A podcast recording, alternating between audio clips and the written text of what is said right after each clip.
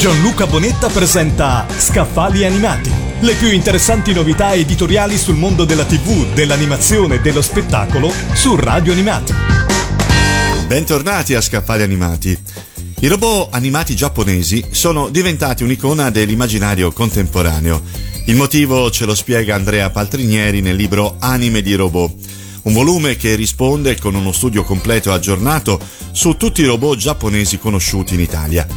La prima parte ricostruisce la storia e la diffusione internazionale dei colossi metallici dalle origini ad oggi attraverso gli autori e le produzioni. La seconda presenta le componenti fondamentali come trame, personaggi, tecniche narrative, comparto audio-video di tre generazioni, i super robot, i real robot e i mystic robot.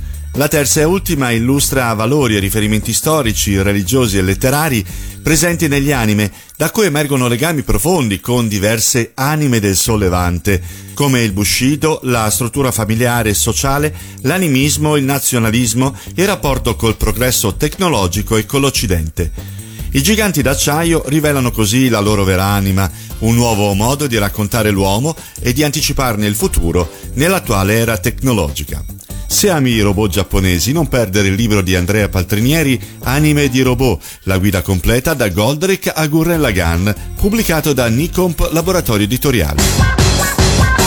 Gianluca Bonetta ha presentato Scaffali Animati, le più interessanti novità editoriali sul mondo della TV, dell'animazione e dello spettacolo su Radio Animati.